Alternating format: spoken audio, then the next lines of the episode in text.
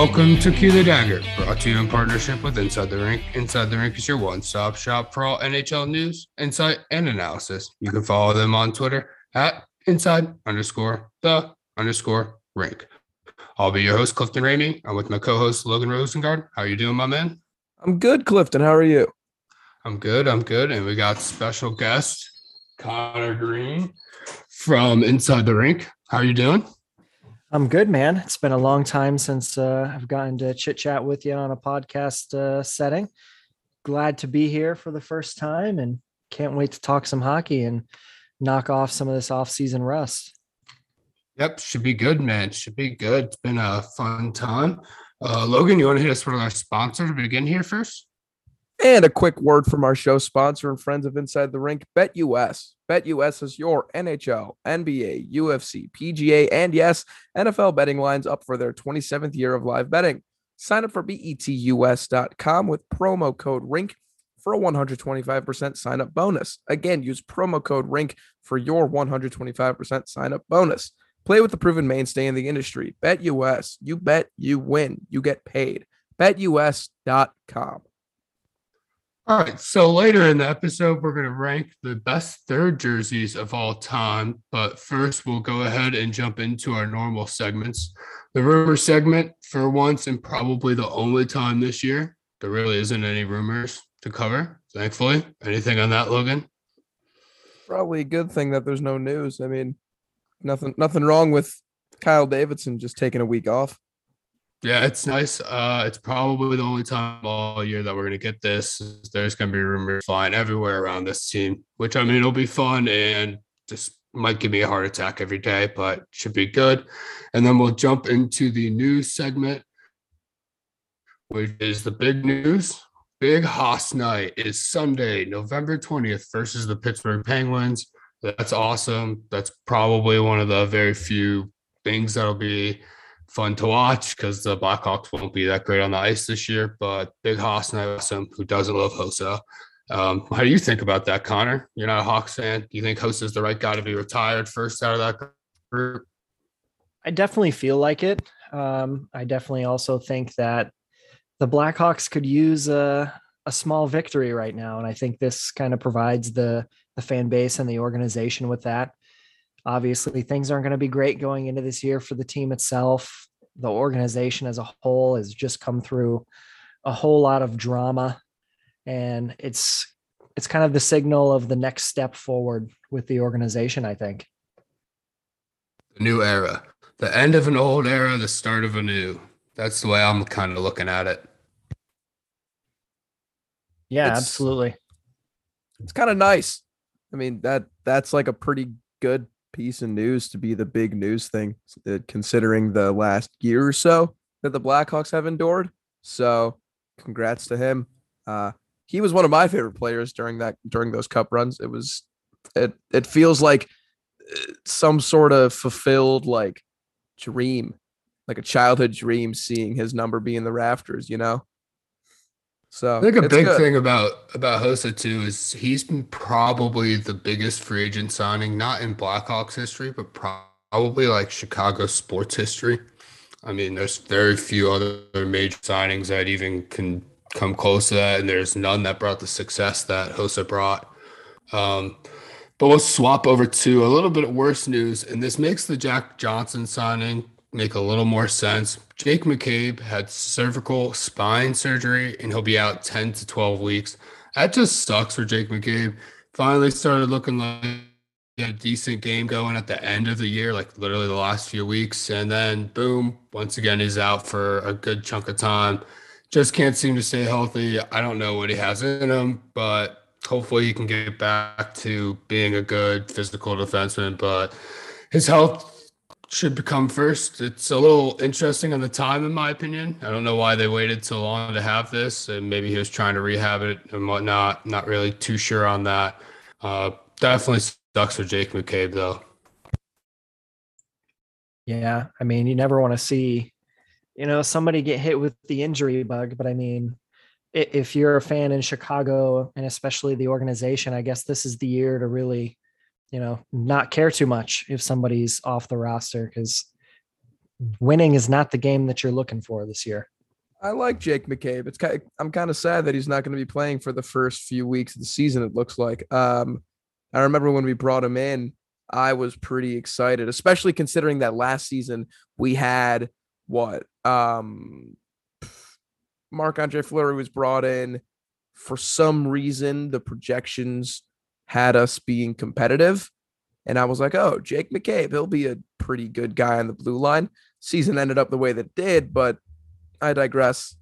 Hopefully he's able to be a factor in any way that he should be, considering that, I mean, Connor, you pointed it out, the team shouldn't want to win every game possible, because there's a couple of kids that would be pretty influential in this rebuild if the Blackhawks play their cards right this year. And Jake McCabe having a Norris caliber season, which isn't likely anyways, but you get what I'm saying, wouldn't be ideal. Yeah, also, I'm not excited that he's hurt. I'm excited there's an extra defensive spot open, just because I personally want to see Vlasic and Ian Mitchell in the NHL this year. I wouldn't mind like Vlasic kind of doing a little half and half kind of year, but I think Ian Mitchell deserves to play in the NHL. I think Bowman rushed him, and then he went back down. He's spent his time in the minors. He's looked really good last year. This team's not trying to win. He's one of your better defensive prospects that kind of look like they could be a middle kind of pair guy. So why not let him get another taste at the NHL? So that's a little bit exciting. And then the other news is Jalen Lupin or Lipin. Sorry, I'm not really sure what pronunciation of the name it is. Recently had a rotator cuff repaired and is out 14 to 18 weeks. That sucks. That's a long time. Again, nobody likes to see anyone get hurt. I hope he gets back, but a young kid like that, he should be able to probably get back and reach the potential that he previously had. Any thoughts on that, Logan? Hopefully he recovers quick as he's able. I mean, yeah, it sucks. I don't know too much about him. Yeah.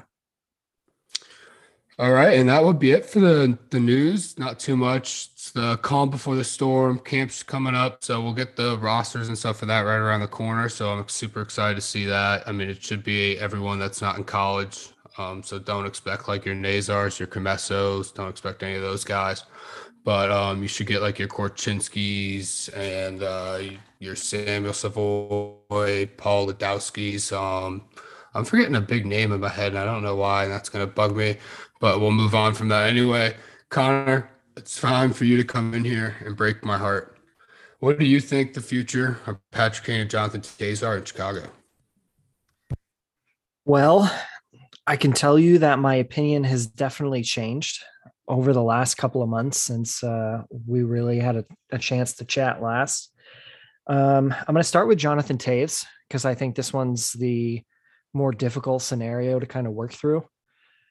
For me personally, just seeing the health of Jonathan Toews over the last couple of seasons mixed with his production and his contract, I don't see him being someone that's going to be moved very easily.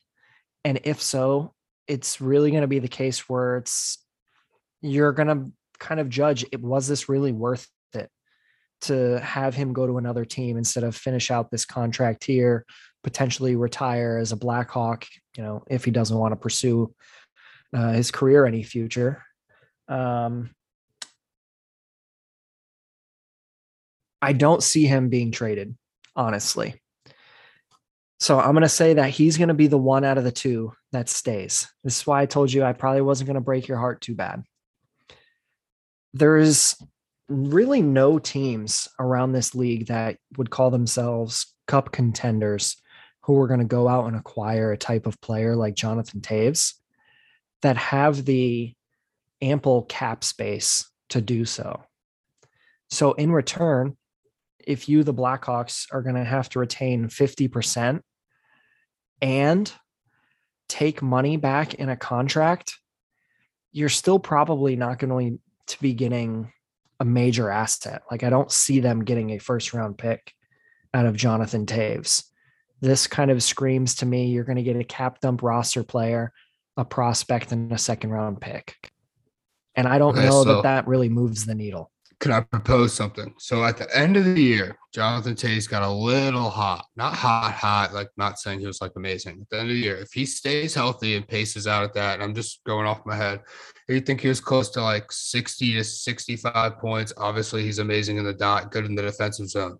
If he plays like that and you see a team like, I'm just going to use Tampa because that's like a lock, or Colorado, that's another team that's probably a lock to make the playoffs, have an injury down the center that opens up cap space. Those teams be willing to give up a first or a second, and like a scenario like that that involves an injury and Toews staying healthy and producing like he did for that last like month.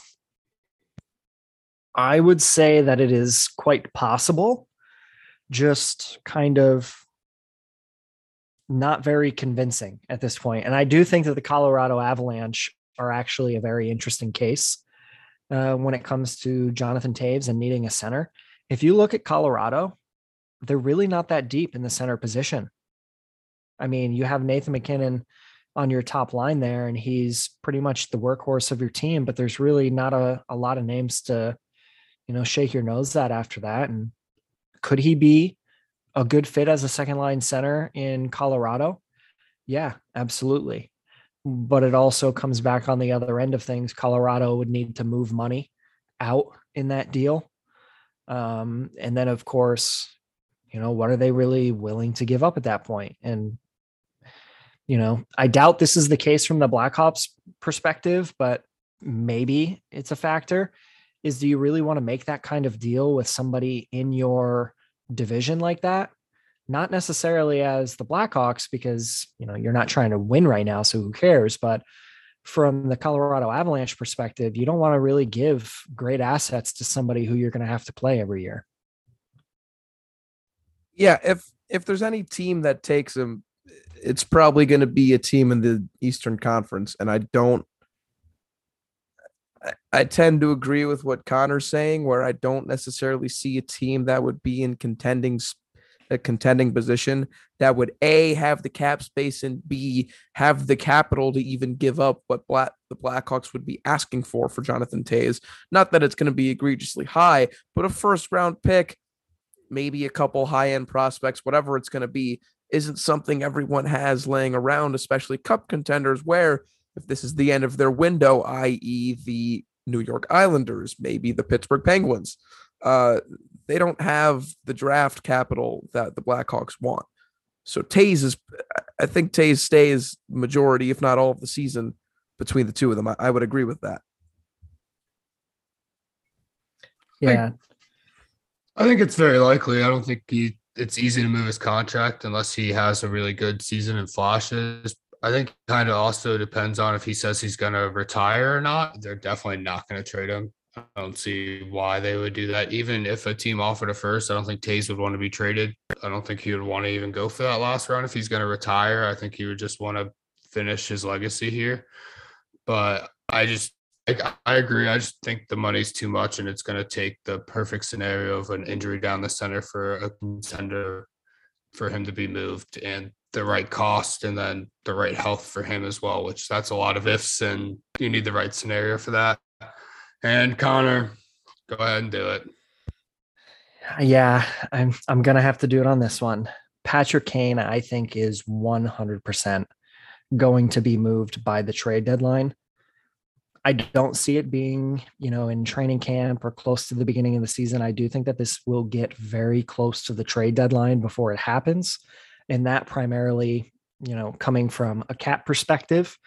But on the opposite of Jonathan Toews, Patrick Kane has been pretty healthy as of late, and he still has a very high level of production in the NHL, to the point where I think a lot of general managers would have zero hesitation in giving up significant assets for him. Now, will the Blackhawks have to take, money back in trades? Most likely, because the same scenario, nobody has a lot of cap in the NHL right now.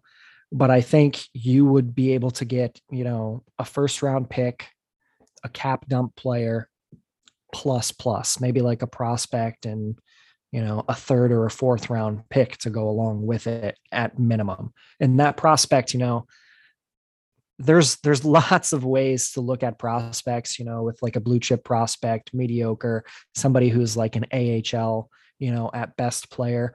So the prospect's really kind of up for debate. And I guess it depends on each team's scouting team for how you want to view that. But I could easily see them getting three assets for a Patrick Kane. And one of the places, actually, I'll probably give you two, because I've heard a couple from both of these teams. One being the New York Rangers. They've been interested for the last couple of years, and they will most likely have the cap space. They have an overabundance of prospects in their organization right now that they'd be willing to move. And of course, you know, having such a young team and a huge prospect pool, draft picks are being handed out like candy at this point. So that's really one of the major players that I see being involved here. And then the other one that's kind of interesting, which I had heard a lot of rumors about at the beginning of the season. And I talked to someone that I'm in contact with about it. And I was actually surprised to hear that this is more serious than I expected. And that would be the Edmonton Oilers. Now, at first, my question was, why would he want to go to the Edmonton Oilers and play in Canada? Well, one, you're probably playing with Leon Draisaitl or Connor McDavid. And then second to that, Duncan Keith is sticking around in that organization. And I believe, as an outsider, and I'm pretty confident that you as a diehard Blackhawks fan would agree, that Duncan Keith and Patrick Kane have a pretty good relationship, and he could be doing some pretty good convincing there. And I also think that Edmonton has some young roster players that would be very intriguing, along with a draft pick or two from the Edmonton Oilers for Patrick Kane, and potentially a cap dump type of scenario.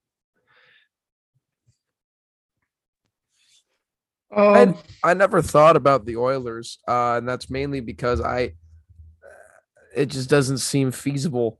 But from like a money perspective, it doesn't seem feasible to A, acquire his contract this season, and B, Patrick Kane is still a top 15, top 20 player in the NHL. You're not signing him for cheap in this summer if you're getting him in free agency. Correct. So I don't know. I think it's interesting. I've never thought of Edmonton as an option. I always thought the Rangers were kind of a front runner, and then somehow Colorado would figure their way out because it's Colorado, even though, again, it's the same division. It seems counterintuitive to trade your star player to a team in your division when you're going through a rebuild.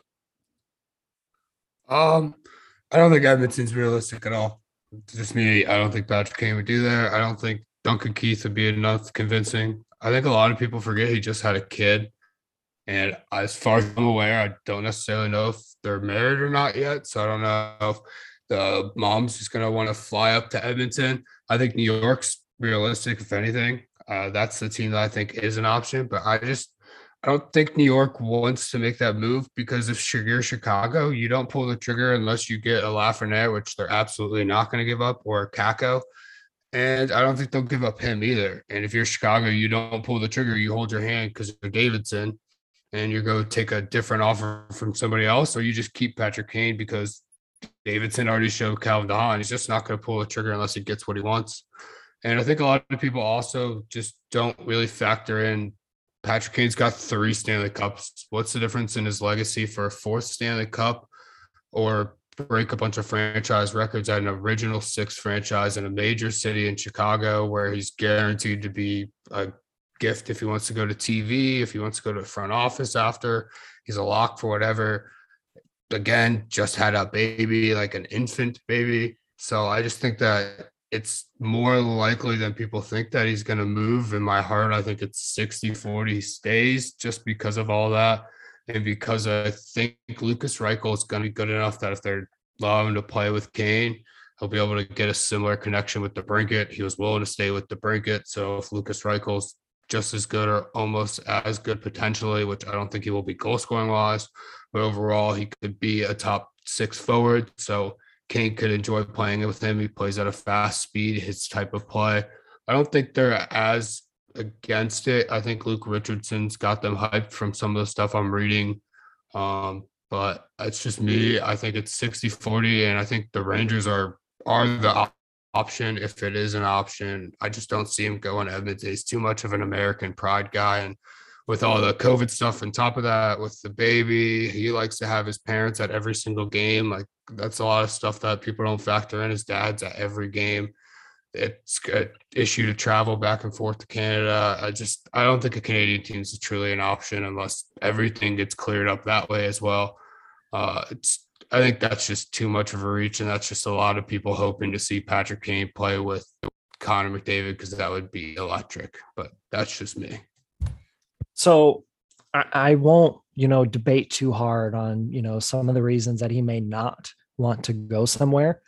But one of the things that I will kind of argue here is if Kyle Davidson does not move one or both of these players for significant assets this season before the trade deadline, in my opinion, he should be fired and shot to the moon out of this organization. I heavily disagree.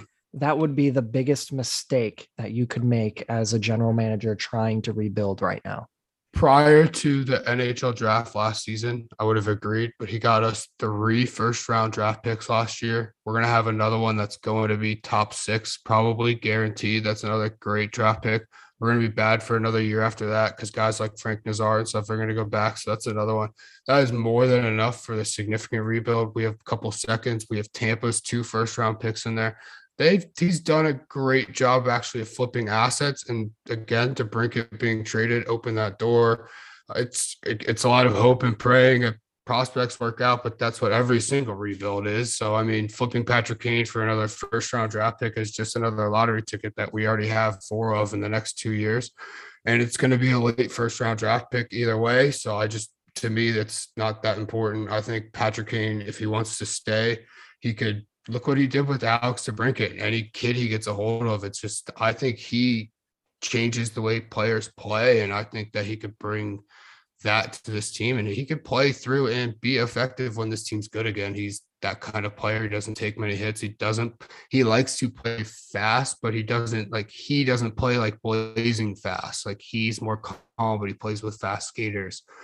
I think his game could go on, be really good and elite for 4 to 5 years, and then good for 3 more years after that. And if he wants to play that loose, I think there's a lot of benefits, and I wouldn't be mad at Kyle Davidson if Patrick Kane wants to stay. I think at this point, it's really not up to Kyle Davidson. I think it should be up to Patrick Kane. He's done enough for the city. If he wants to stay, and he should stay. He does enough and brings enough value. Jonathan Toews, in my opinion, is a little bit different. If he's willing to stay for cheap, it's okay. Jonathan Toews, unless he finds his game, doesn't bring much value, I'll agree. But I also don't think you're going to get much value. I also agreed with that on the trade aspect. So, I think you're kind of SOL on Jonathan Toews' value unless he brings more game. But I think Patrick Kane brings a lot of value to the roster. I'll say Patrick Kane... I mean, I've always said this. I think he gets traded before the deadline. I think he's a Blackhawk for opening night. But in a rebuilding year, you want to in a rebuilding part of team history, you want to get back as much capital in the draft and in your prospect pool as you can. And Patrick Kane, even though he's on an expiring contract, even though he's 33 years old, even though all those other things that come with him playing for your team exist, he's going to get, you don't want to let him walk for nothing, right? That's the point. Yeah. You don't trade Jonathan Toews, big deal. Like, Jonathan Toews at this stage in his game, he's old. He's a little slower. There are guys younger who won't ever be paid nearly as much as Jonathan Toews has ever been paid, who aren't nearly as good as Jonathan Toews, who can replace his role on any team, a second-line center. There are cheaper options at second, at your second line center than Jonathan Toews. If we keep him for cheap, if he stays with the season, if we trade him, fine. Jonathan Toews is indifferent. Patrick Kane, you can't fumble that. You can't fumble that. If we were competitive, it'd be different because we'd want to keep Patrick Kane because he's the reason we're partially as competitive as we are. But that isn't the case. You want to get rid of him. Like, get max value. You've got the nuts. The river comes out. Royal flush. Get the money in. Patrick Kane should be traded. I don't necessarily agree with the whole firing him thing, firing Kyle Davidson if he doesn't do it right. However, I will be very mad, and I think the entirety of Chicago should be mad if Patrick Kane gets traded and we don't get back at least a first-round pick and a prospect in return. I'd 1,000% say you're in the minority in Chicago on that. 1,000%. For wanting Patrick Kane traded? Yeah, absolutely. I might be in the minority. I might be in the minority because most people that live in Chicago don't understand hockey the way that I do. Like, sorry. I think this thought. So this is the thing that really kind of makes me angry with like the Twitter media and NHL people out there and just, oh, the Blackhawks rebuild. They're not in a good spot. They have 10 first or second round picks in the next 3 years, counting last year. 10. That's more than enough to rebuild. Look at any other rebuild that goes through. And that's not counting, like, if they move on from a Connor Murphy who could catch a first-round pick late. And, like, you could go get a similar minus of the prospect that comes with Patrick Kane. You could go get that first-round pick with a Connor Murphy. Or if Jake McCabe was healthy, you could have done it with a Jake McCabe if he had a good season. Like, there's other options that you could move. Max Domi, if he plays really good, you stick him next to Patrick Kane and he puts up 50-60. A team needs a guy. Their teams are always willing to throw a first-round pick at the deadline, and then now you're talking that's 11 or 12 first-round picks, and then they do it again next year, and that's our first or second-round picks, and you're talking 13, 14 in the first two rounds in a three-year span. That's almost too many draft picks. Like, at some point, you need players that are veterans on your roster, and there's no forward on this team that's going to be here. Who's going to teach Lucas Reichel how to play and be a professional? Who did that for Alex DeBrincat? And look what Alex DeBrincat did. Patrick Kane did that. Patrick Kane got his hands on Nick Schmaltz, and Nick Schmaltz is a good player. Like, he gets his hands on Tivu Teravainen, and like, he's a guy that could grow. But my speculation though is he stays if he's staying, not if he's going to go sign somewhere in the offseason. Like, that's ridiculous. If he does that, then Kyle Davidson should absolutely be fired. But if he stays, then I don't think you should be calling for Kyle Davidson's head. I mean, I agree 100%, but even if he wants to stay in Chicago, how does Davidson and Kane not have the conversation of, hey, Patrick, you know, you've done a lot for this organization. You know, I want to do right by you. These teams right here are calling for your services and are wanting to know if you'd be interested in playing with them if we're able to make a trade work. This is not going to change the fact that we want to keep you here. And if we get back to, you know, free agency next year, we will definitely tender you a contract offer. No, to come back. It never happens. Never happens. It happens like twice in NHL history. I think Anton Vermette's one of the few times that that thought that like somebody leaves, a big name leaves and comes back, like that's been talked about all over. It's just never actually happens in the NHL because once the player leaves, he leaves. Like, and if Patrick Kane wants to stay in Chicago, it's because he wants to play for one team. Like, that defeats the whole purpose of him staying. Like, when has Patrick Kane ever not cared about winning? Like, I don't know if you ever watched any of the games last year, but like, he looked miserable. Jonathan Toews and him looked absolutely Heavily disagree. He enjoyed every single shift he had on the ice with him and Cat. You can enjoy every single shift on the ice and still hate losing. Yeah, he hates losing. Everyone hates losing. It doesn't mean he didn't like enjoy playing with some players. He's got a kid. If I had a kid and I was in the NHL and I had a team that was likely to win a cup in the next 2 or 3 years, call me and be like, "Hey, we got Logan, 4 years." Logan, if you were so miserable, why do you go, hey, if Alex DeBrincat's back, I'm back for sure. makes the comment, he wasn't miserable enough to not stay for good with Alex DeBrincat, so he clearly wasn't that miserable last year. So if he's able to play with a player that can play and make him happy like Alex DeBrincat did, i.e. Lucas Reichel, then he could be just happy enough to stay like he was willing to with Alex DeBrincat. That's not that crazy or an outlandish thought. I think people just assume he wants a fourth cup and just don't realize like there are a chance that maybe his competitive level is, I want to be a franchise leader at Original Six team, or I just don't want to leave because I have a one-year-old kid. Maybe. I don't know. I mean, I think he's gone at some point this year, bottom line. I think if New York is an option, it's 60-40 he leaves. I think if New York doesn't offer the right package, it's 60-40 he stays. I think New York is the one team he could swing because Artemi Panarin, and we all know they love each other. I think that's the team that he 1,000% could be pulled and pried over by Artemi Panarin. And going back to one of your comments earlier, I don't think it's crazy out of question to hear the name Kaapo Kakko when talking about a Patrick Kane trade. I think it would be closer towards a 1-to-1, like maybe Kakko and, you know, a late round draft pick, maybe up to a third round draft pick.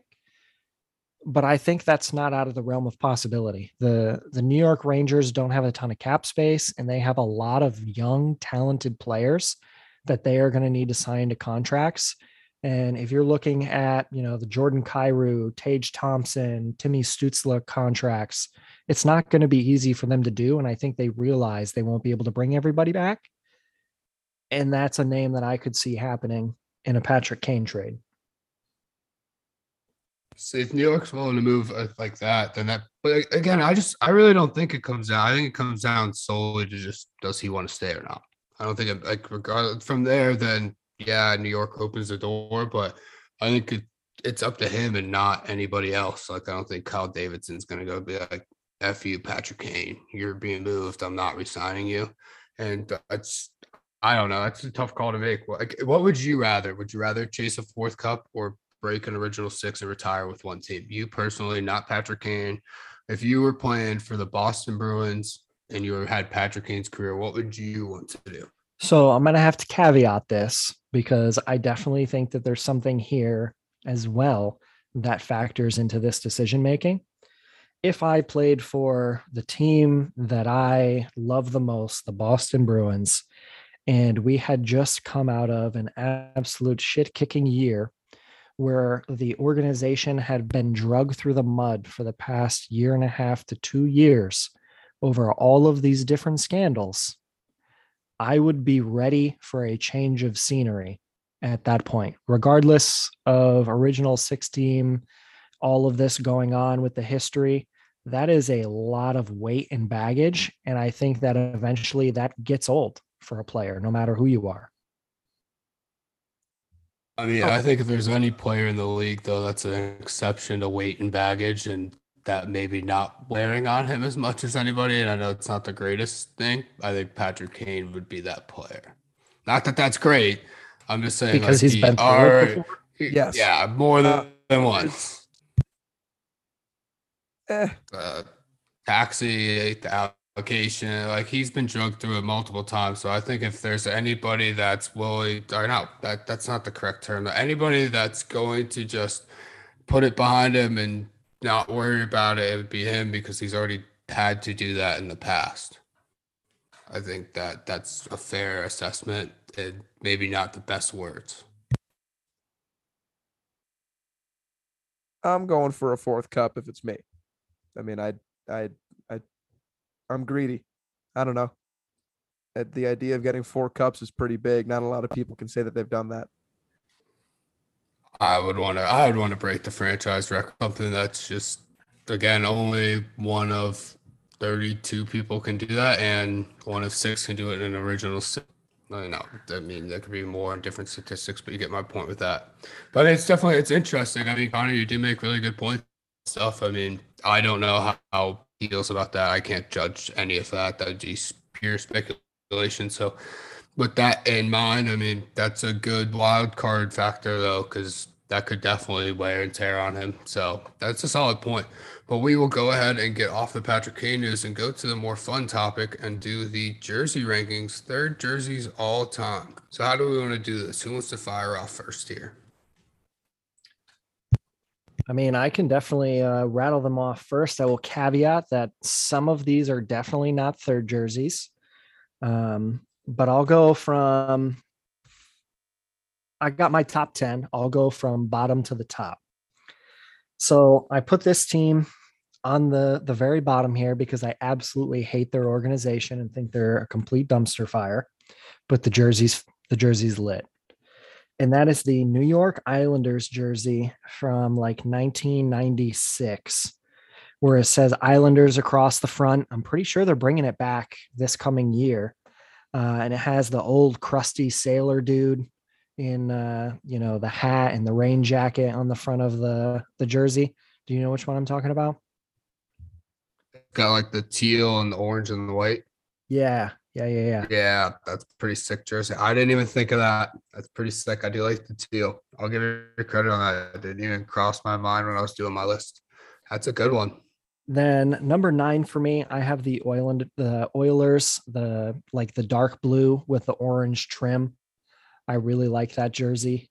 The Vegas jersey, the original one that they came out with and still have.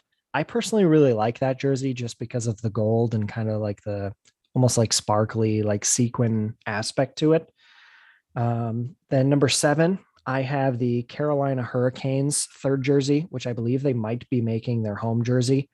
The one where it has basically like the hurricane warning flags. That appears very high on my list. Yes, that's a pretty slick jersey. However, they get better.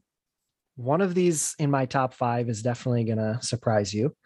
But number 6, I have the Stars black with the neon green. That is pretty dope. However, the neon green is a little excessive. But the all black jerseys, I'm a huge black and red guy personally. Wish I didn't go too hardcore into the black and red. I know I'm on a Blackhawks podcast and I probably should have. But number 5, this is the one that I'm probably going to get hammered for the most. But this is the Toronto Maple Leafs reversible Justin Bieber jersey. Oh, you did not. You did not. I hate that jersey. The part that I like is the reverse side where it looks like a leaf out of a Mario Kart game. I don't know why, but I absolutely love that. And I am probably going to get my hands on one of those this season. Now, my homer pick is the Boston Bruins 2019 Winter Classic jersey playing your beloved Chicago Blackhawks. Now, that jersey has a special place in my heart. 1, because the Bruins were in it. 2, the Bruins won. And 3, because I was there in person. And it was a hell of a time. Now, number 3, I think my top 3 is pretty fire. You need to let me know if it's not. Number 3, the Coyotes Kachina jersey. 2, is the Kings jersey from like 2010, 2014. And I think they also wore it in the 90s with the purple jersey and the crown on the front of it. And then my favorite jersey of all time is the Anaheim Ducks Mighty Ducks jersey. I think that is the iconic NHL jersey. So you're 1 and 2 are my 9 and 10. So both good jerseys for sure. How did you not have a single Blackhawks jersey on there? Not one that really kind of like stood out and impressed me, you know? The one that they wore versus Detroit in the Winter Classic? No? No, not really. I mean, to be honest with you, a lot of Blackhawks jerseys throughout the years are pretty similar. I mean, I kind of felt the same way about the Detroit Red Wings jersey. You know, it's been the same thing forever. So there were some teams that, yes, they have good jerseys, but I mean, you're kind of beating a dead horse at this point. You might want to change some things up, which that's a whole different topic for an entire podcast when it comes to the Blackhawks, but I digress.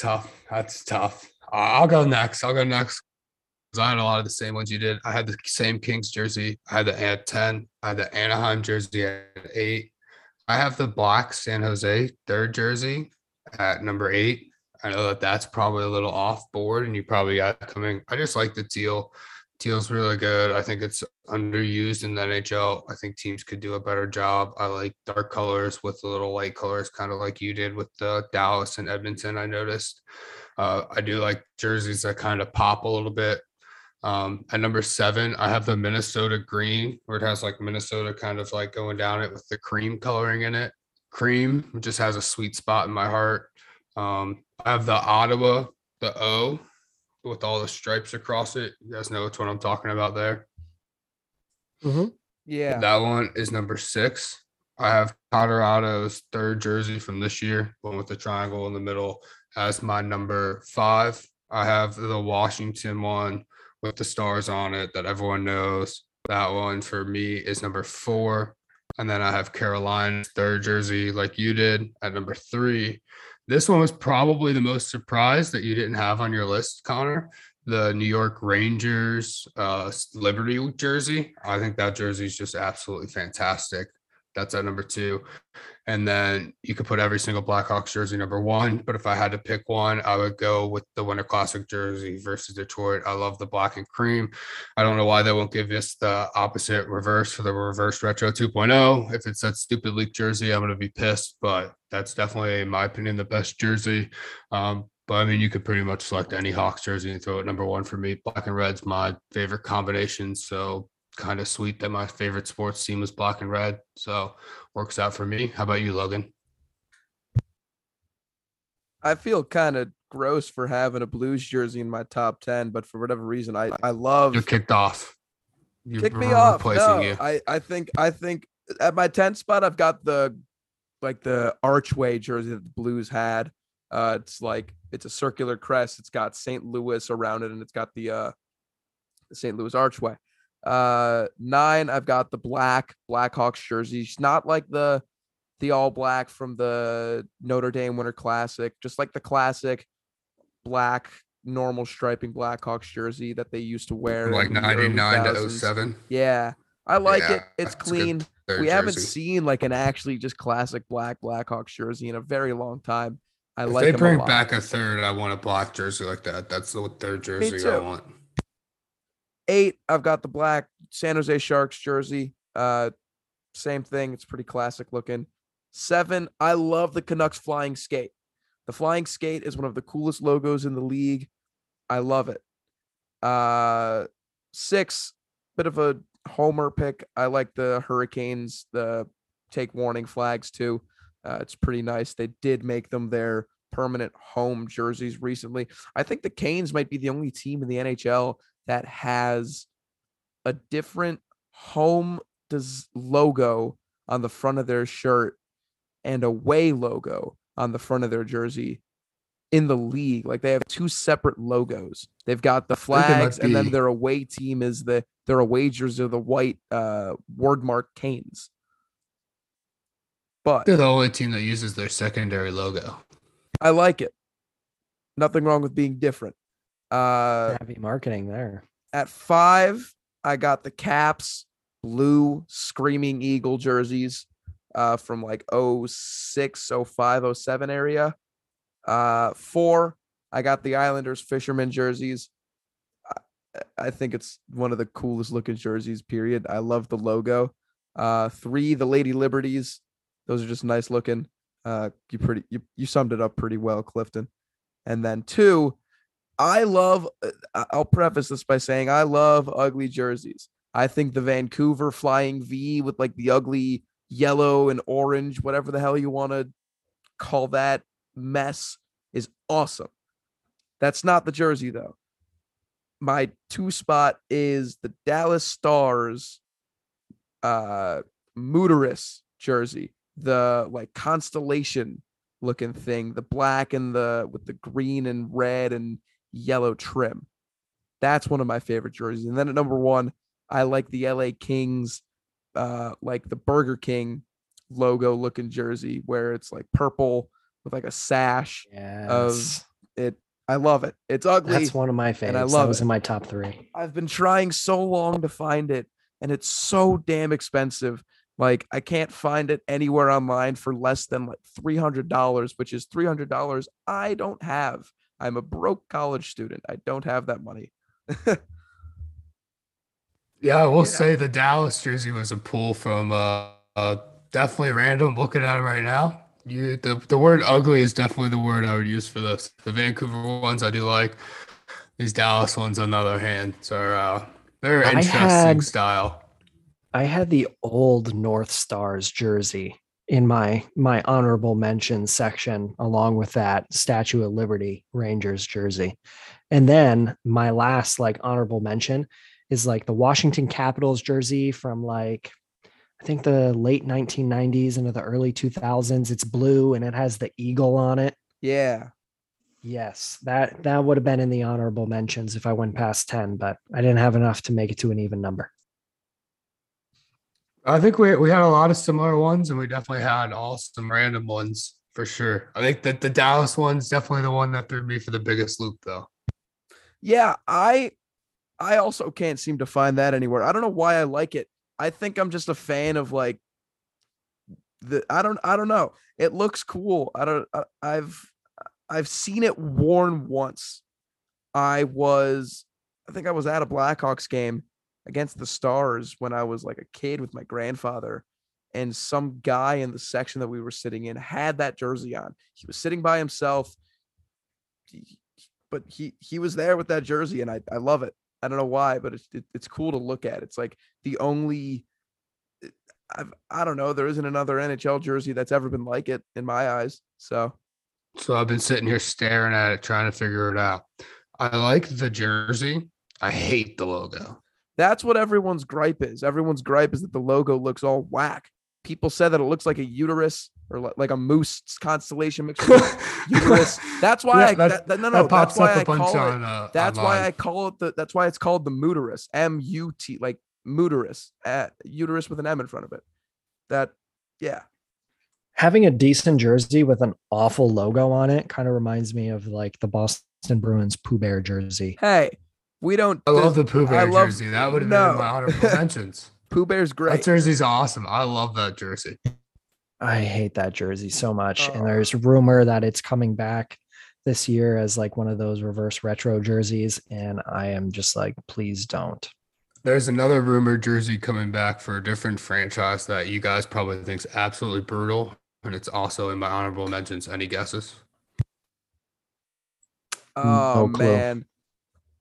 I'm trying to think what old teams, the Golden Seals, the LA Kings bringing back the teal Golden Seal jerseys, the old like Tampa Bay Lightning with like the blue in the middle, gray shoulders, like lightning bolt on the arms. Oh, with, like, the Vinny LeCavalier era.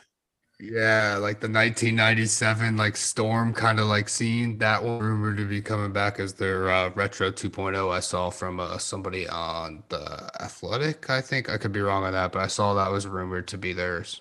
I really hope you wear it with washed jeans and a mullet. I really hope not wrong. I hope when the jersey contract it's up at the end of this season, correct? Yeah, correct. I hope teams still use, like, I know whoever it's going to be, Nike, Reebok, CCM, whatever company it's going to be, I hope that teams still use their reverse retros. Some of them, at least, use the reverse retros on some nights. I hope there's a way to figure that out because I really like some of them. I like the Carolina Hurricanes Whalers jerseys. I like the Columbus Blue Jackets Cannon jerseys. I like the Penguins, like, collegiate letters Penguins jersey that they had that they released last year. I hope they're able to figure that out. I think that is a pipe dream. I think it Definitely. Is too, but I hope, one can hope. Because a new contract comes in, that means they're going to, want to make some money in the, that company, whoever takes it over. So they're going to come up with a new jersey design if they don't redo the jerseys completely. And then they're going to make a shitload in jersey sales to help the salary cap go up. Cross your fingers. Yep. If it's a wow, I can't speak. if there's a good thing to come of the jersey contract changing over the end of the season. I don't know if you guys remember when Reebok changed hands with Adidas, but there was an influx, and there still is an absurd amount of just like overstock, excess Reebok jerseys out there that were being sold and still are being sold for dirt cheap. And I really hope, as much as I'm not the biggest fan of the Adidas jerseys, if I can get my hand on an Adidas like authentic for what, let's call it $120, $100 even somewhere on eBay in the near future, because there's a bunch of overstock that just needs to get out of whatever shelf they're sitting on. I will gladly take that. So Connor, which company do you want to take over the jersey contract? I know who I want.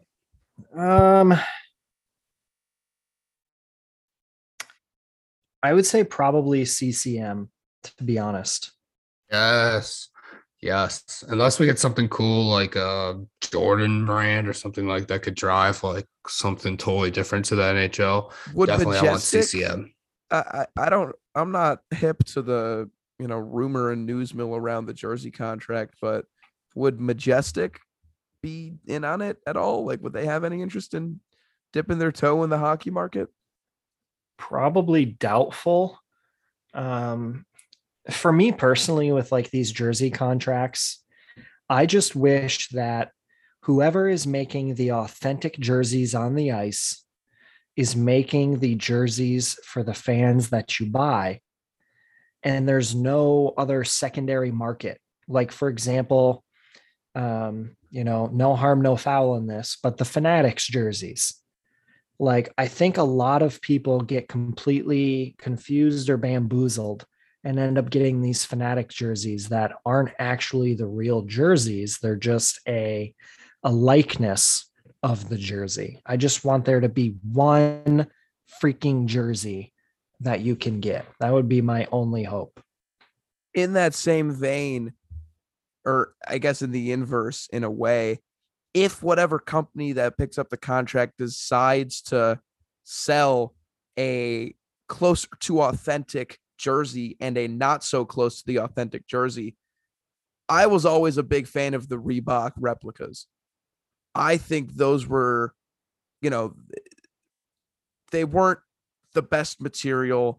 They weren't like the Reebok edges that you'd be able to get. They weren't ice worn, game worn jerseys, but I'd be lying if I told you the Reebok replicas were horrible, because the jersey quality was light, but it was still like nice jersey. It was a nice material for a jersey.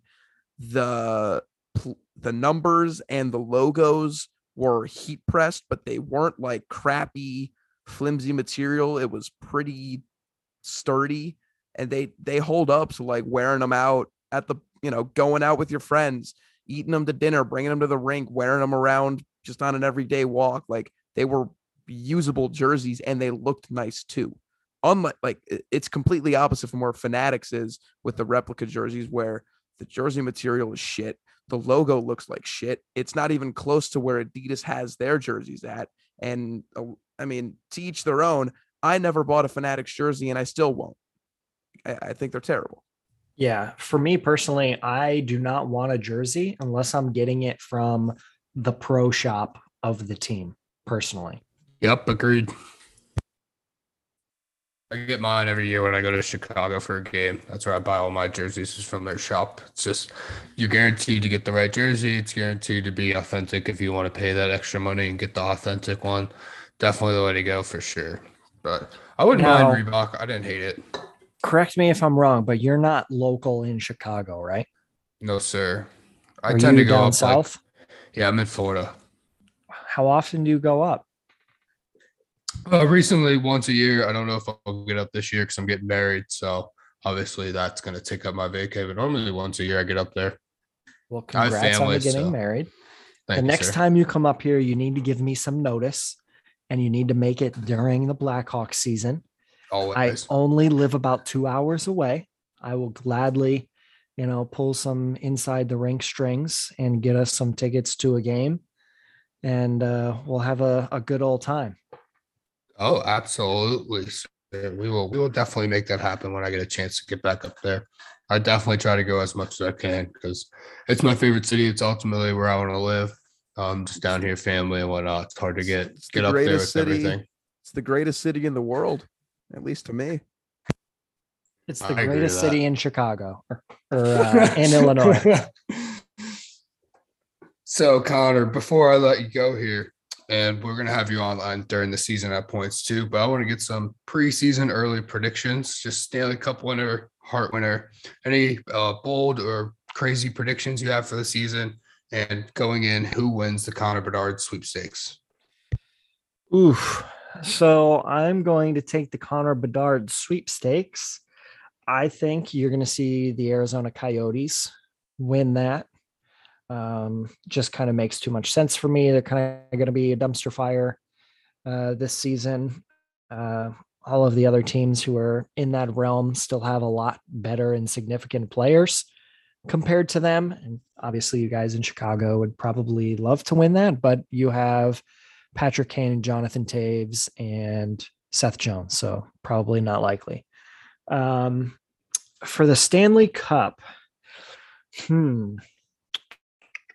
I am going to probably say we get a Stanley Cup final of the Edmonton Oilers versus the Carolina Hurricanes.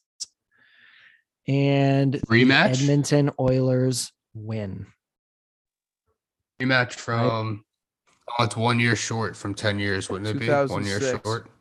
Oh, a little off there. Yeah, just 4 years. No, not a big deal. Not a math guy. I mean, as far as the Hart Trophy, I'm probably going to say Connor McDavid. I picked him to win the cup. I think he's going to have a monster year, a full year with Evander Kane playing there. Jack Campbell, recently acquired this offseason. I think the Oilers are going to be a much different, much more improved team. And I think they're going to ride the back of Connor McDavid to the promised land. They're a good team. I just don't love their goaltending situation. That's my only qualm there. But yeah, they definitely have the top talent for it, so they're not a bad pick. I would love to see Carolina. Carolina is like secretly one of my favorite teams in the East. So bunch of jerks. I miss Tuva Teravainen, and that's all I have to say. Breaks my heart. Anything else from you? You got any bold predictions? Anything like that? Wow, do you think is going to happen? Any big teams like Tampa going to miss the playoffs and give Chicago a top 10 pick, something like that? I think that the Boston Bruins are going to miss the playoffs this year. And I also think they will be replaced by the Detroit Red Wings in the playoff bracket. I think that is a very good opinion. I love that. Okay. The Red Wings, I think, are due. I think the rebuild has gone on long enough, and I think the team is competent itself, where I think they'll just function and, squeak their way in. Boston didn't get that much better from last year. If anything, they got, worse by a small margin. So I can agree with that. I will disagree. I think Boston got better. However, they are going to be missing Brad Marchand, Charlie McAvoy and Matt Grizzlick to start the year. And Marchand's probably not coming back till December. McAvoy, November, December, and Grizzlick's probably going to miss at least the first month of the year. So they're going to have a lot of games missed there. And I see that having a stumbling effect. They're going to come out and they're going to be missing three of their arguably better players in their lineup. And that's going to be a big impact. Now for Detroit, I did some prep, for the podcast that I do. And I was going over some of the teams in the Atlantic Division and, their improvements or, regression. So Detroit this last offseason, they lost Sam Gagner, Mark Stahl, and then Thomas Greiss. They added Andrew Kopp, David Perron, Dominic Kubalik, Ben Sherratt, Ville Husso, and Mark Pysyk. and they still have $8.1 million in cap space this season. Not to boot, Robbie Fabry hasn't been healthy for them for the last couple of years, and he's expected to be fully healthy this season. And I would even argue the fact that I think the Detroit Red Wings may have the best goalie tandem in the NHL with Nedeljkovic and Husso. That's steep praise for the goaltending tandem. I mean, I like both of them. I don't know about the best in the league. I think Shesterkin just puts you over the top, or Vazzy. I mean, I get what you're saying. I'm not saying the best individual goalie, because there's, you know, sharp drops from both of those goaltenders when you go from Vasilevsky to a Brian Elliott. Just out of curiosity, where would you place like a Husso on your rankings for goalies? I'd have him in my top 10, I think. You think Billy Husso's a top 10 goalie in the league? I think he could, yes. 100%. I think he's close to like 10, yeah. 9, 10 probably, just really quickly in my head. So here's the caveat. When I am going to tell you what I think he's ranked at, I am not telling you that I think he may be a, you know, top 10 overall skilled goalie. I am going to tell you that he is a top 10 overall goalie this year because of his skill and with the defensive structure that the team plays in front of him. That makes him more successful. Definitely a good point. I don't necessarily know if I can disagree with that just because of how you worded it and made it so that is like a good reason for him to be a top 10 goalie. I don't know. I mean, I'm with you. I think Detroit's going to be pretty good this year. I mean, Billy Husso to me is always never going to be as good as that, but you make a point. I think there's an argument to be made there. Cause I mean, you could have the best goaltender in the world, you know? So for the example that I'll make, you know, Tuukka Rask in Boston, was he the best goaltender? No, absolutely not. Was he a top 10 goaltender every year? Yeah, absolutely. Why was that? Because the Bruins have played a very elite defensive structured game for over a decade while Tuukka Rask was in Boston. So he was getting a lot of extra help that some of these goaltenders in the league definitely do not. Like, for example, you know, Jack Campbell last year in Toronto. Toronto's definitely not playing defense like that. Campbell was getting hung out to dry and having to stand on his head to keep them in games. So I factor the defensive structure of a team heavily into my judgment on goaltending. Yeah. I'm trying to find a better pair in the league, and I really don't see a better tandem in the league if you want to factor in both goalies evenly. That's kind definitely of tough. I think, you know, another one that you might be able to put in there right now is Bobrovsky and Spencer Knight. Of course, you know, it depends what kind of year Bob is having. I think the Bruins are probably in the top 5 with a Jeremy Swayman and Linus Ullmark combo. Carolina's combo isn't too bad. Who do they have this year? It's still Freddie and shit. Who was the backup? I literally just Antti Raanta. Thank you, Raanta. Okay. And then there was one other Nashville. If you Husso and Kevin Lankinen, it's not terrible. I mean, I don't love Lankinen. I don't think Saros. Yeah. Yeah, I don't think Lankinen is even going to be their second guy. That's what it's, as of right now, it's listed. We forgot a pretty good one on the island. Oh, who is it out there? Sorokin. Yeah. Varlam was always a hit or miss, I feel like, in the last few couple seasons. He's not always been himself. Yeah, and I'm not convinced that Varlamov's there at the end of the year, to be honest with you. I would agree with that. So I'm going to kind of go on a little tangent here because I love to hate the New York Islanders, but last season, in a little prediction, kind of like I gave you guys here today, I said that the New York Islanders were going to miss the playoffs, and I was shredded on Twitter for that. And it came through, and I kept my receipts, and I sent messages to the couple people that kind of shredded me online for it. And I said, haha, I laugh last. And I think that if you look at the Islanders and all the swings and misses they had this offseason with what they would have wanted to do, their team is extremely old, and there's really nobody there to play with Matt Barzal right now. And yeah, you can have great goaltending and good defensive structure, but now they're at the point where they don't have anybody who can score a goal. And I think that they are closer to having to blow it up than to retool, because they really don't have the cap space. I agree. And you have to re-sign Barzal still at the end of the year. So who knows if he even wants to re-sign. I agree. I don't think that was that crazy of a take right there. I definitely could see them blowing it up by the trade deadline and trying to tank their way out of it if they start cold like they did last year. Yeah. And you know that I'm a big Bruins supporter, but I think the Boston Bruins are in the same boat.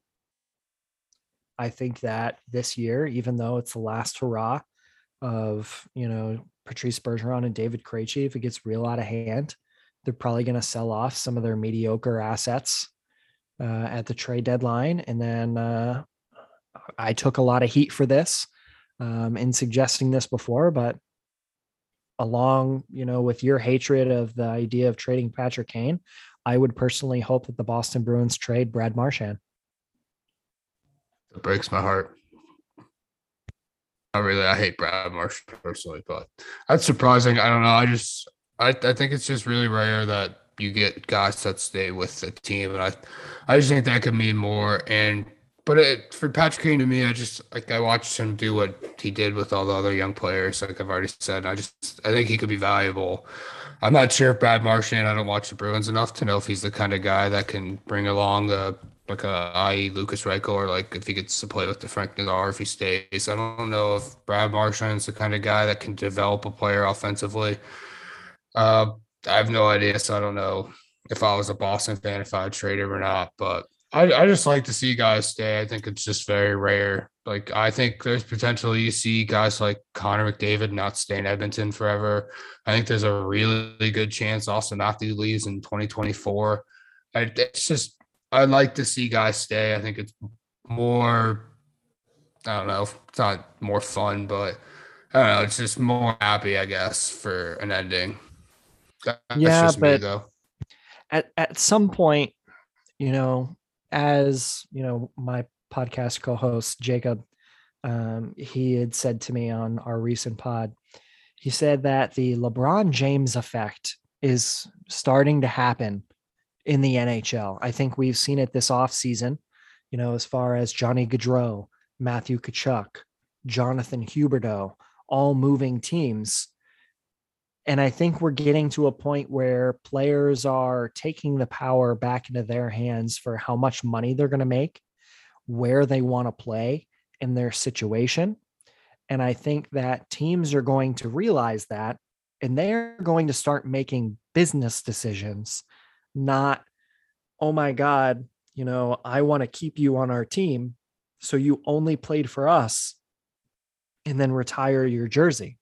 I think that's going to become less and less and less and less of a factor within the next 5 years. I don't think you're going to think about it the same way. You would rather see we will do what we need to and sell off and trade the assets to make us legit so that we keep profits going. And the parity in the league will honestly be better because of it, in my opinion. I think you're right. I think, look, I mean,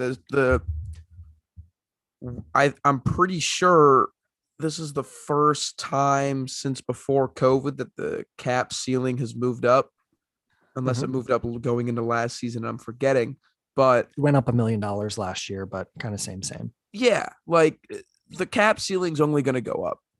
You look at this past summer, You look at the trend of guys in the next couple of seasons that are going to be on expiring contracts. You look at those guys. You look at how young they are currently. You look at how influential they are to their team's success and production rate now.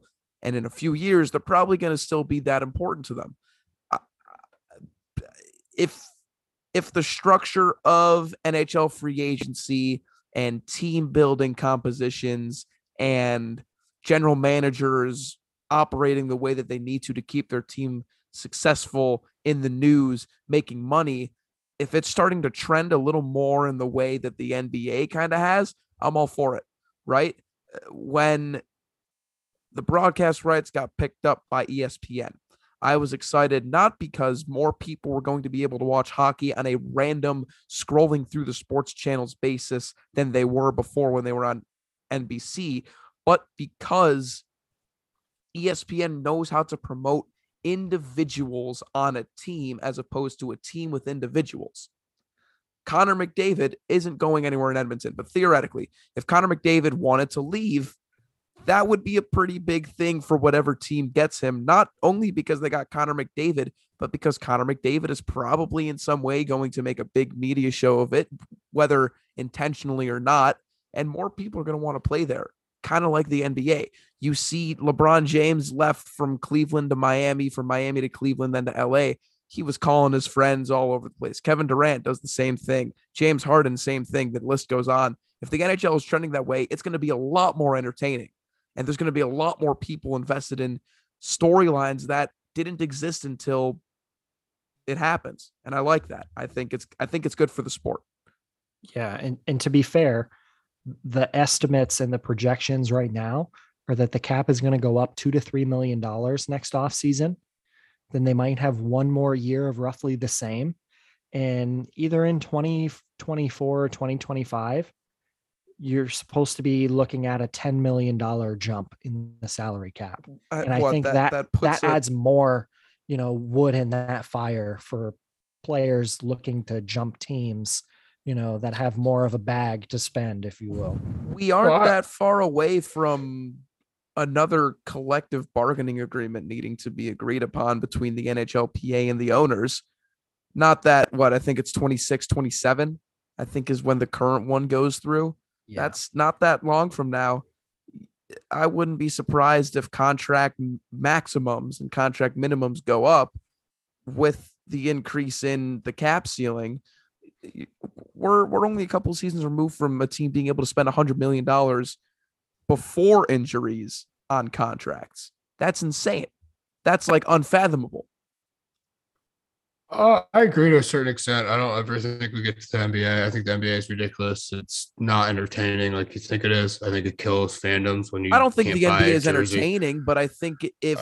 But the reason why I don't think is whether or not we get to a new season or not, the owners aren't going to give up as long as they hold these players. They hold them to their 27 right now. I do agree that players might move more like Johnny Gaudreau and stuff, but it's not going to be the NBA where LeBron jumped 3 teams. I think you're going to see the Johnny Gaudreau where he plays for the team that drafts him until 25 to 27. And then he wants to go play where he wants to go play. And then he gets traded to Columbus and signs a big deal. And then probably, unless he goes and chases a cup late in his career, probably retires in Columbus. I think that's going to be the norm. I don't think we ever get to the NBA level, though. But I definitely agree that players are going to want to go where they want to go now. They know that when they turn a certain age that they hold the power, and if they don't want to be in where they're at, they're just going to go win. But I agree. It's interesting, but I don't think it ever gets to the NBA status. I don't think it will in the terms of, these star players playing on a different team every year.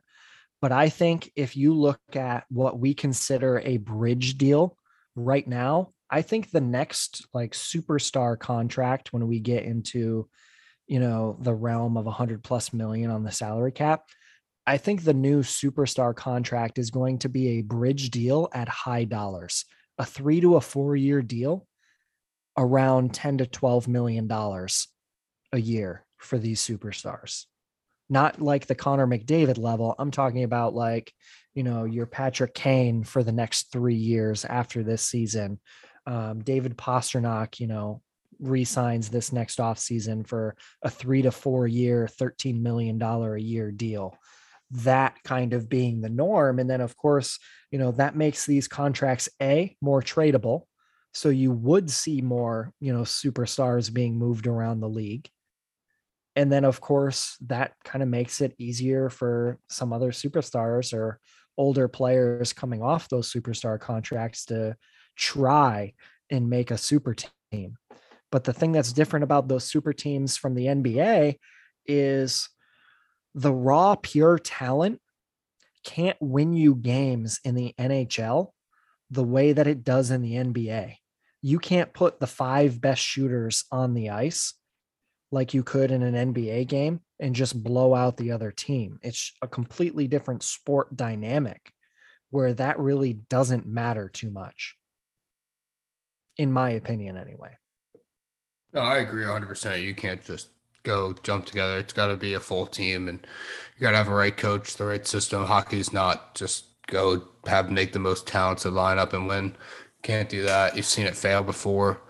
People go sign the most expensive free agents and just doesn't work out. Bobrovsky, but no, I agree. I definitely think movement's going to be more prevalent. I just don't think it's going to be as prevalent as maybe you guys are projecting. I think like just one big move and then guy locked down wherever he gets moved to, kind of just like, I think what we're seeing is going to be the norm.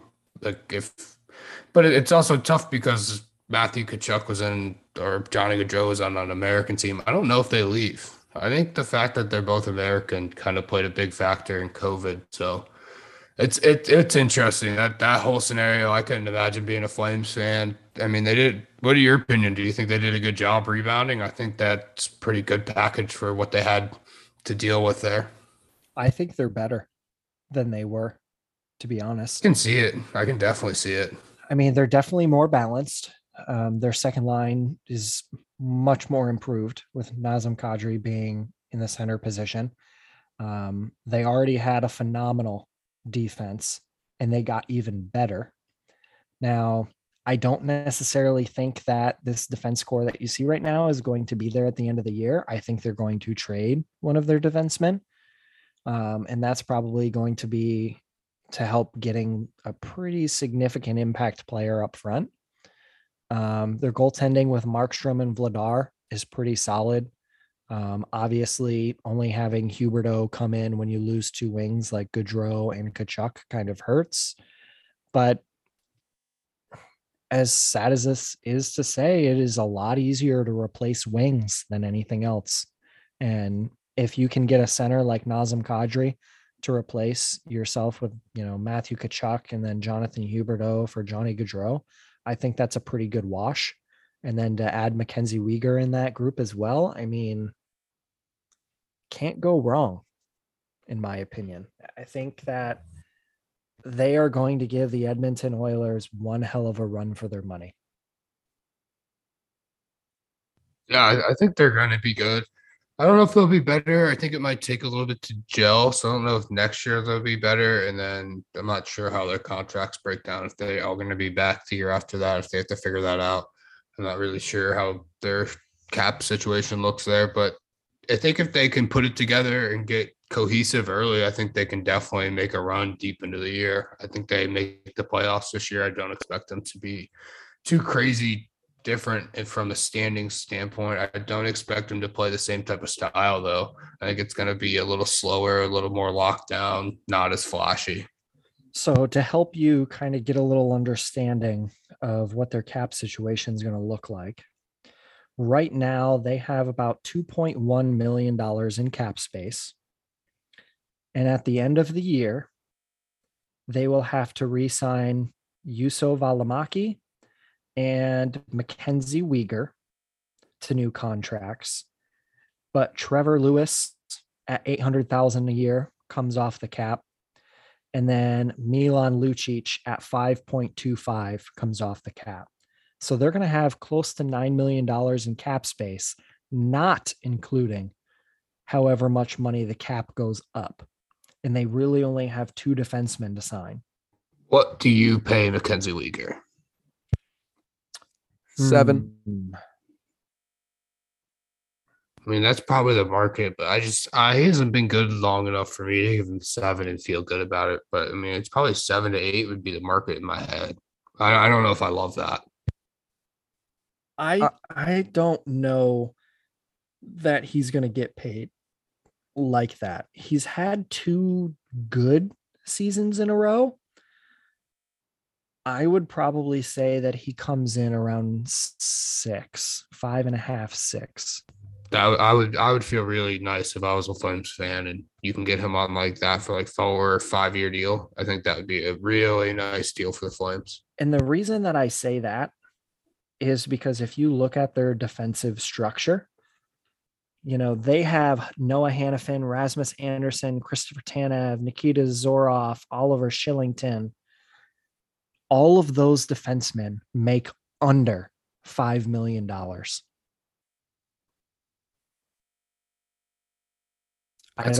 That's a great decor for that. Yeah. They are spending $25 million across 7 defensemen. And they have a really good defensive core. We spent half of that in 1 defenseman. Yeah. I mean, exactly. So for me, you know, seeing what they have built there, you know, as far as their salary structure internally, I just don't see them being willing to offer that much money, whether they have it or not. So how nervous are you 5 years down the line, though? For the Calgary Flames? Yeah, I was just on Cap Friendly, and I was looking, and they have both the big contracts they signed this year. Yeah. And then both pretty Coleman. Old though. And yeah, they'll be old, but I think that you probably don't have to worry too much. You know, Markstrom's going to be 37 at that point. So he's probably not going to be an option in goal anymore, but their decor, you know, Rasmus Anderson is young. Noah Hannafin is young. Nikita Zoroff is still pretty young, you know, Shillington and Valimaki are still pretty young. So I think their back end will be solid. It'll just be up front. Up front, they're kind of older. You know, everybody within their lineup at this point is right around 30, except for maybe Mangiapane and Dylan Dubé. Everybody else is probably within 2 to 3 years of 30, if not older. So yeah, the question will be, what can they do to, you know, draft and develop some forwards, or maybe make some trades with some of those other players. And to be honest with you, letting Johnny Gaudreau walk without getting any assets for him in return murders your franchise. Yeah, I would have. That's why I told you earlier, it's an absolute horrible mistake for Davidson to not get assets. I think that's 2 different scenarios, with Kane already having 3 cups and the fact that he was able to get. I don't think he's wrong on paper. But we had 3 first-round picks last year. Like, it's different. Like, Davidson, we're rebuilding. It's just a lottery late-round pick. Like, I don't really care for 20. Like, how often does 25 through 30 end up being an NHL player? That's like 30% of the time. So, like, Patrick Kane to me is more valuable on the roster than that. If we were getting a top 10 pick, then I would be 1,000,000,000% about it, but no team's going to give up a top 10 pick because if you're trading for Patrick Kane, you're obviously looking for a playoff run, so you don't have a top 10 pick. So I'm just going to throw this out here. You would rather see an extra 30 games of Patrick Kane in a Blackhawks uniform instead of getting a prospect and a first-round pick and maybe more. No. Knowing that, you know, Patrice Bergeron, Kirill Kaprizov, Anze Kopitar, you know, players of that caliber, Brad Marchand even, none of those people are even first-round picks. But the odds are not in the favor. David Pastrnak was 24th overall, I believe, when he was picked by the Bruins. You could go through the whole NHL and do that, but what's the odds of that second-round pick hitting? Very slim. Like, we just had Alex DeBrincat was a second-round pick, but we also have a whole bunch of first-round picks. I mean, everybody Stan Bowman drafted didn't pan out. I mean, That guy was terrible in the draft. My point is taking, you know, you obviously have the Homer hat being the Blackhawks diehard faithful here. I personally don't. So it's easy for me to look at it and tell you, yes, you know, you're only saying really no because you love the player and what he's done for this organization, and you are clinging on to that.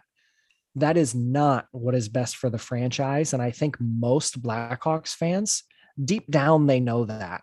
And I think that most of them are starting to come to terms with him being traded is better off for them and their franchise to get back to being good and winning and them loving and enjoying following the team again. Because right now, I bet you if you went out and you did a poll of Blackhawks fans and said, do you enjoy being a Blackhawks fan and following the Blackhawks? Oh, okay, I would so here's my question for you, though. Over 70% would say no. Who are we taking? The average fan that doesn't really watch, or like your true diehard fans that are going to be here through this rebuild? That's my question. Take 1,000 random Blackhawks fans of varying degrees. And I would be willing to bet a mixture like that, it's probably 65, 35. If it's your diehard Blackhawks fans, it's probably 60, 40. They probably still enjoy watching because they're here to ride and die for the rebuild anyway. So, I mean, they're going to be here they probably were here during the other rough times where Chicago was almost moved out of Chicago and the stadium was empty. I mean, Chicago has fair weather fans just like everywhere else. So that's a tough say. I mean, but again, if Patrick Kane's going to leave and not resign, then he absolutely needs to be traded. But I just don't think getting a late pick is worth moving on for Patrick Kane when you could get a late pick for Max Domi potentially, or Anthony Anastasio, or Connor Murphy. Like, you can get that first round pick without moving him. If he's not willing to stay, then yeah, if Kyle Davidson keeps Patrick Kane and then Patrick Kane walks in the offseason, I'm calling for his head. Because like you said, that's a first-round pick. That's a prospect we could have had. I'm absolutely calling for his hat. But if Patrick Kane wants to stay, then I'm 1,000% okay with it. And I don't think it hurts the rebuild as much as you're making it seem like it would. I think it's a lottery ticket. If that lottery ticket works, great. But it's very unlikely that lottery ticket will work out in the late 20s in the first-round pick.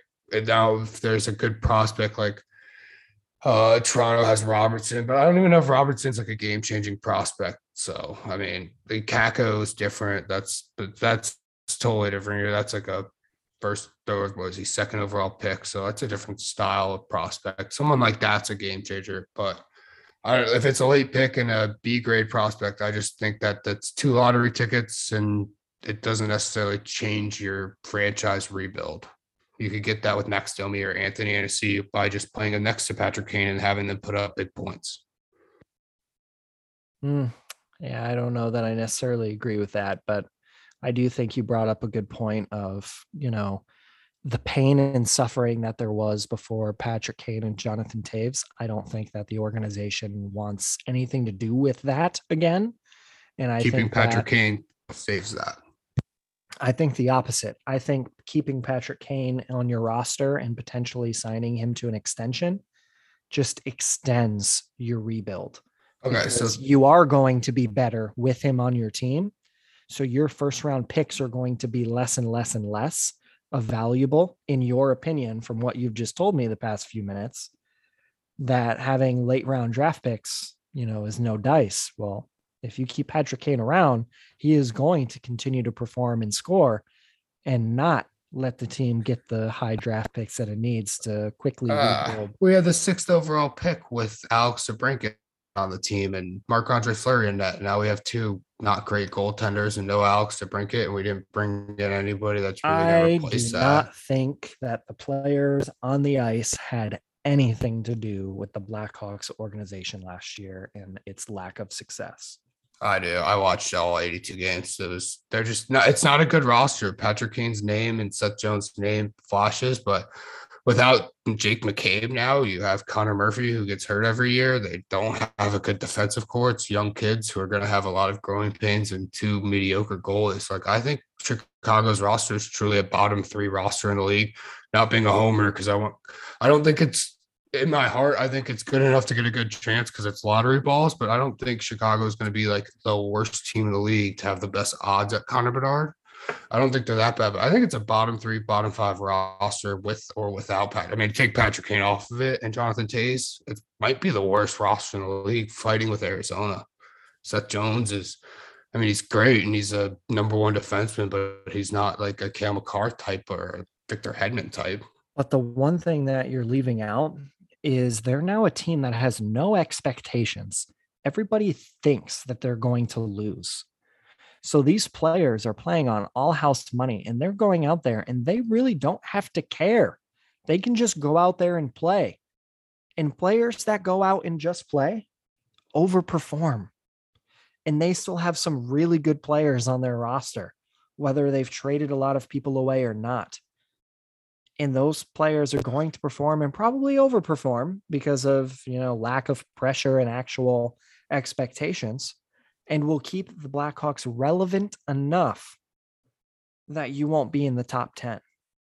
Last year, you can say whatever you want about the roster, but I don't care how good you are. When you have that many very, very loud distractions around your locker room, there is no way to keep your focus on hockey and on the ice to play the way they should have. I just do not believe that. If you're telling me Peter Mrazek and Alex Stalock are going to be able to keep the puck out of the net with Seth Jones, Riley Stillman, Caleb Jones, Jack frickin' Johnson, Alex Vlasic, a Connor Murphy who will get hurt. Sadly, I love Murphs, but he'll get hurt. He gets hurt every year.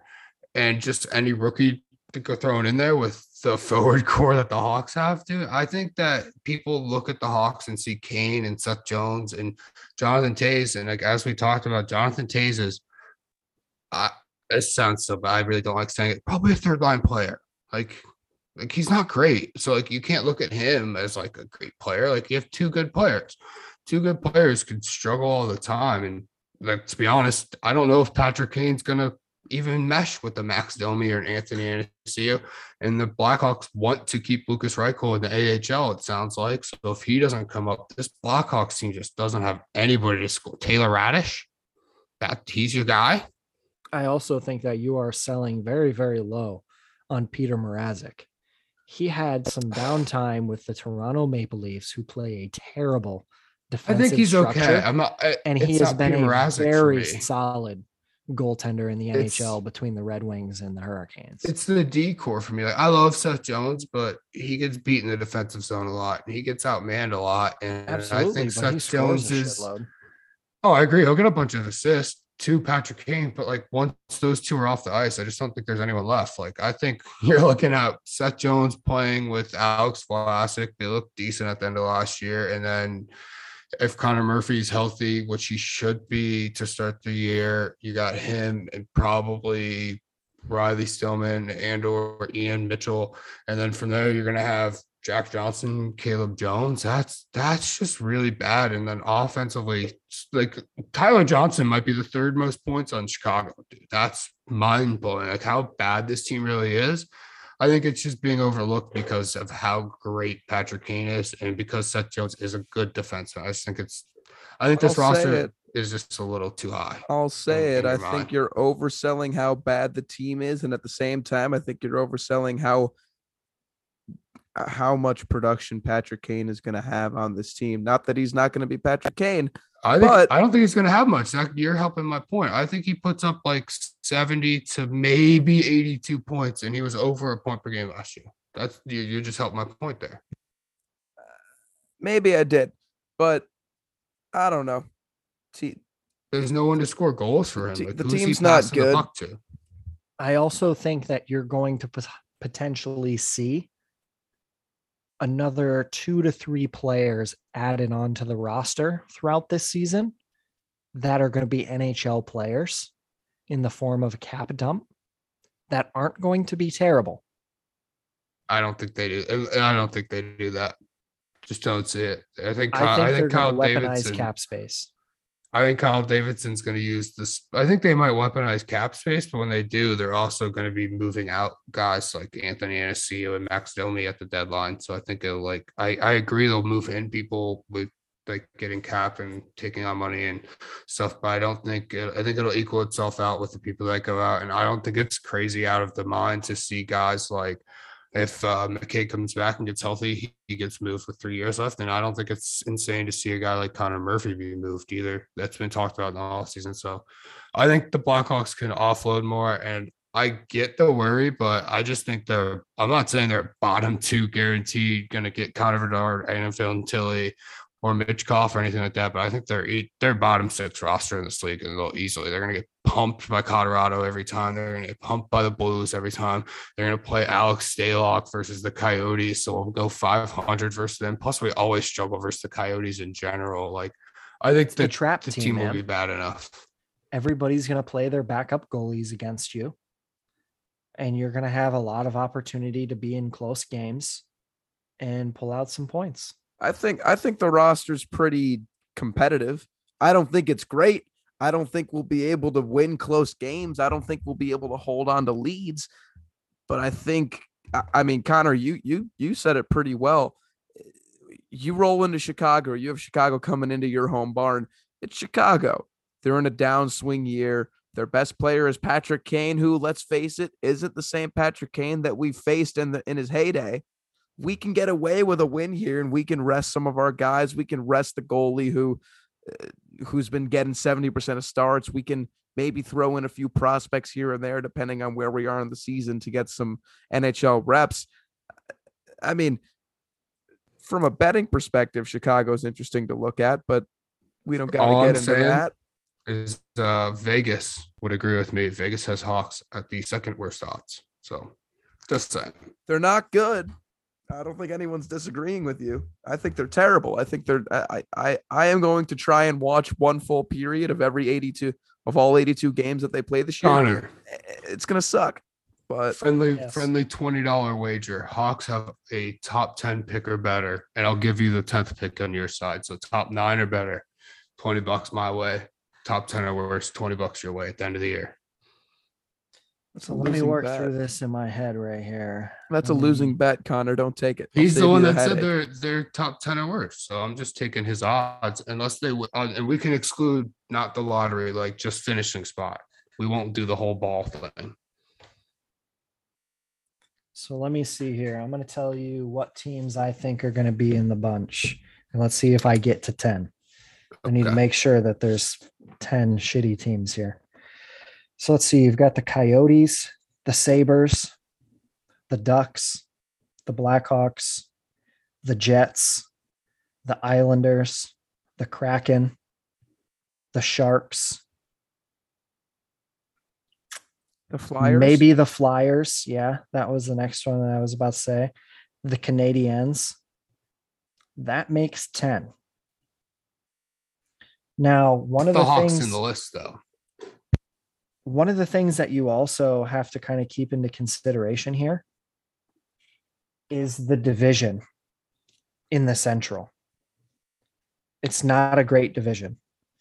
There's not many teams that are, you know, like head and shoulders above everybody else in their division. Colorado got much more mediocre than they were last year. They added Georgiev, but they lost Kadri, Burakovsky, Jack Johnson, and Kemper. They're going to not be as good. I think them and the Blues roll the Central. I think Minnesota. They will be, but I think instead of being able to sweep all of the games against the Blackhawks in the division, the Blackhawks might be able to win one or two. And I think Arizona would do the same. I think Arizona maybe could. I think you're probably going to win more than 50% of your games against Arizona. I think it's very plausible that you're going to win games against Winnipeg. Nashville, I think, could be an undercover wagon. We'll see. I think Dallas is pretty pedestrian this year. St. Louis, pretty pedestrian this year. And I think Minnesota is going to take a step back pretty significantly. So you've got two really good teams in your division, in my opinion, in Nashville and Colorado. And I think that Chicago has a pretty even matchup against most of the rest of them as the way things stand right now. So I don't think it's crazy. I'll take your $20 bet. I'll be wild. I said worse. I like it. I think I just pocketed a free $20 on that. I would have taken it. We already shook on it, but you could have dropped it down to 6. I would have taken it. Just so you know, you could have talked me down. But I'm taking it at 10. But you know what? When I win this at the end of the year, that's going to be a damn satisfying $20. I'll let you have your victory lap. Wait, hold on. Let me just double check to see that I understand what's happening here. Clifton, you think the Blackhawks are going to be a bottom 10 team in the league? I think they'll be 1 through 9 bottom. And he thinks Connor that they will get a top 10 pick. Give him the 10th pick as a nice guy. So they would have to get pick number 1 or 2, 3, 4, 5, 6, 7, 8, 9 was where like they have to win. Yeah, odds-wise. So we won't do the ball. So if like a team wins or whatever, because I feel like just odds at the end, 1 through 9. Okay. Yeah. I think I just free money. It's not as crazy of a landslide as you would probably think. I think this is closer to a 50-50, maybe a 60-40. I think what blows my mind the most, though, with this is that you took it that even with Patrick Kane on the roster, you think he's going to be moved. So in your mind, he won't be on the roster, and you still think they won't be a bottom 10 team for those last like 20 games where they win one game because they can't score a goal. Mm-hmm.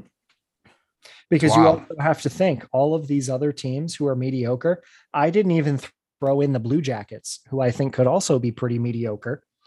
Those teams are also going to have a bunch of injuries, or they're going to be trading a bunch of players at the NHL trade deadline to make themselves even worse.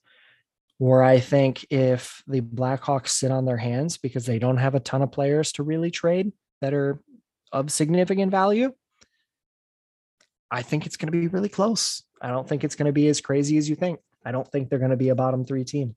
I think that if your prediction happens and the Blackhawks aren't a bottom 5 team, Patrick Kane is a very happy human being in Chicago, and he stays. So I don't think I'll be mad if I lose this bet. Time will tell, my friend. If they're a top 10, that means they improved, and they didn't add. They lost from the roster. So that would be a great sight for Patrick Kane in my mind. But I just don't see it. I think they're bad. And I hate saying they're bad. I'll tell you, I home. Like, I love the Blackhawks. I bleed for them, but I think they're that bad of a roster. I've tried to talk myself into being like, oh, maybe they'll win some. I think they're bottom 3 easy. Now, I don't know if the balls will fall our way, but I think it's a bottom 3 team. And I think it was crafted in a way to not get blown out, but to lose games because they just can't score goals. I think Davidson had a very clear plan, and I think signing Stalock was a very strategic, I'm going to sign one of the not great backups in the league so I can play him against certain teams, i.e. Arizona, and maybe lose. But I just think that they're not that great. I mean, if they improve that much and Luke Richardson's that good of a coach, I mean, I'm ecstatic about the hire of the coach at least.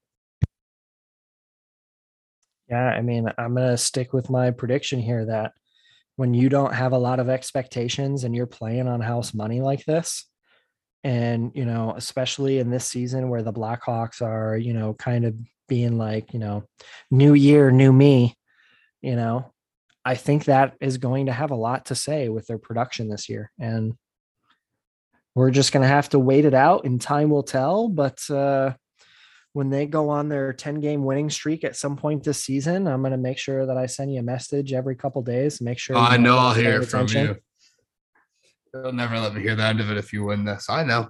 I'll let you have your victory lap. I'll eat it. But any last plugs you want to do here, Connor? Plug in any podcast, everything. I mean, obviously, Inside the Rink is the best stop. So if you're going to do anything NHL, go to Inside the Rink, obviously. I'll be dropping a top 10 Blackhawks jersey ranking later. So all your plugs, Connor, podcasts you want to go on. I know you do Cue the Duck Boat pod, right? Yeah. I mean, definitely check us out at Inside the Rink. And then, of course, you know, the podcasts that I do with Jacob and Kevin is cue the duck boats, and we kind of do it in a unique fashion where we spend a good chunk of the beginning of our episode on our hometown Boston Bruins, and then we kind of split it up. We started to cover all 32 teams in the NHL, so we do a little bit of everything now. And of course, we have a pretty nifty gambling section for those of you who like to throw a couple bucks down like we have already today. I need it to be legalized in Florida, man. It's killing me down here. Oh, man, you got to migrate somewhere else. I want to, dude. It's killing me right now, just not being able to gamble, especially with NFL and everything. It's tough, man. It is, but it's probably better for your wallet, especially when you're about to be getting married. You probably need a couple pennies there. Yeah, the fiance would not be happy, that's for sure. We'll definitely be getting you back on throughout the season, probably have you check in, go back and forth, and I'll have to disagree with you on your Patrick Kane thoughts because I'm always going to. But that'll do it for the pod today. Anything from you, Logan? I got nothing, Cliff. All right. Well, thank you all for listening to Cue the Dagger.